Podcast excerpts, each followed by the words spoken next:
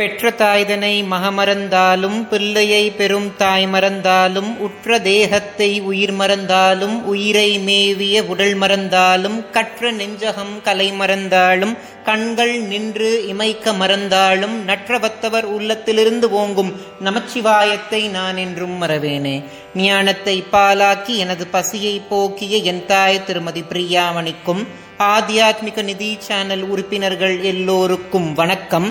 இதற்கு முந்தைய பதிவுல பரணி நட்சத்திரக்காரர்கள் பாராயணம் செய்ய வேண்டிய சிவ பஞ்சாட்சர நட்சத்திர மாலாவை பத்தி பார்த்தோம். அதை பார்க்காதவர்களுக்காக டிஸ்கிரிப்ஷன் பாக்ஸ்ல அந்த வீடியோட லிங்க் கொடுக்கறேன். மேல கார்ட்ஸ்லயும் இப்போ டிஸ்பிளே ஆகும். அதை பார்த்துட்டு இந்த வீடியோக்குள்ள வாங்க. முருகபெருமானுக்கு உகந்தது கிருத்திகை நட்சத்திரம்.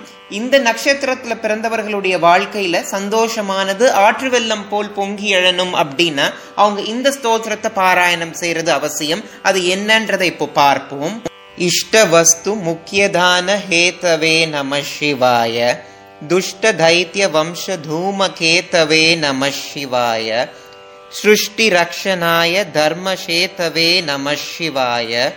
அஷ்டமூர்த்தையே விஷேந்திர கேத்தவே நம சிவாய அப்படின்ற வரிகளைத்தான் ஆதிசங்கராச்சாரியார் சிவ பஞ்சாட்சர நட்சத்திர மாலாவோட மூன்றாவது பாடலா அருள செய்திருக்கிறார்.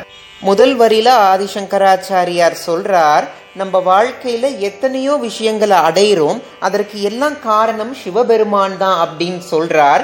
நம்ம ஒவ்வொரு விஷயத்தை அடையும் பொழுதும் நம்ம உணரணும் இதற்கு சிவபெருமான் தான் காரணம்னு உணரணும்.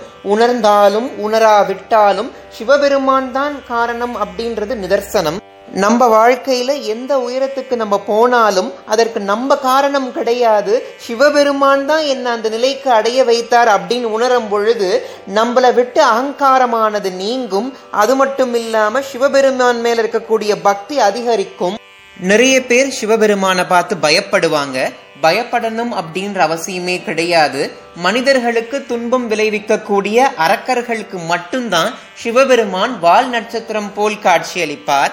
வால் நட்சத்திரம் அப்படின்றத ஆங்கிலத்துல காமெட் அப்படின்னு சொல்லுவோம். அது அழிக்கும் சக்தி படைத்தது. அரக்கர்களுக்கு சிவபெருமான் வாய்ப்பழித்து பார்ப்பார். அவங்க தான் செய்த தவற உணர்ந்து நல்வழிப்பட வாய்ப்பழிப்பார் அப்பையும் திருந்தலனா அவங்களுக்குள்ள இருக்கக்கூடிய தீமைகளை ஒடுக்கி அவங்கள நல்வழிப்படுத்த சம்ஹாரம் செய்வார். இந்த இடத்துல நம்ம இரண்டு வார்த்தைகளுக்கான பொருளை பார்க்கணும். வம்ச அப்படின்னா மூங்கில்னு பொருள் தூமகேத்து அப்படின்னா அது அக்னி பகவானை குறிக்கும். எப்படி நெருப்பு மூங்கில எரிக்குதோ அது போல அரக்கர்களை எரித்து மக்களை சிவபெருமான் பாதுகாப்பார் அப்படின்றத ஆதிசங்கராச்சாரியார் இரண்டாவது வரியில சொல்றார். அடுத்த வரியில சொல்றார் தர்மத்துடைய ஸ்வரூபமாய் சிவபெருமான் திகழ்வாராம். சிவபெருமான அடையணும்னா நீதி தவறாம வாழணும் அப்படின்னு சொல்றார். மனிதர்களை பாதுகாக்கணும் அப்படின்றதற்காக சிவபெருமான் எட்டு ரூபங்கள் எடுப்பாராம். நிலம் நீர் நெருப்பு காற்று ஆகாயம் சந்திரன் சூரியன் ஆத்மன் அப்படின்னு எட்டு ரூபங்கள் எடுத்து மனிதர்களை பாதுகாப்பாராம்.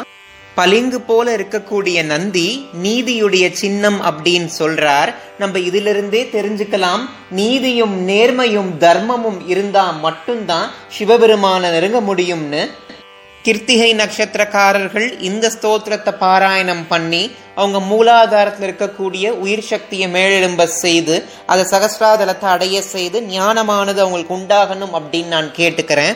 இனி வரக்கூடிய இருபத்தி நான்கு நாட்களும் இந்த மகா சிவராத்திரி பயணத்துல நீங்களும் ஆத்தியாத்மிக நிதியோடு இணைந்து ஆதியும் அந்தமும் இல்லாத இறைவனுடைய பெருமைய பரமானந்தம்னு உணர்ந்து அதில் லயித்து இறைவனுடைய திருவடியை அடையணும் நான் கேட்டுக்கிறேன். இந்த வீடியோல நான் சொன்ன தகவல் உங்களுக்கு பிடிச்சிருந்துச்சுன்னா ஆத்தியாத்மிக நிதி சேனலை சப்ஸ்கிரைப் பண்ண மறந்துடாதீங்க.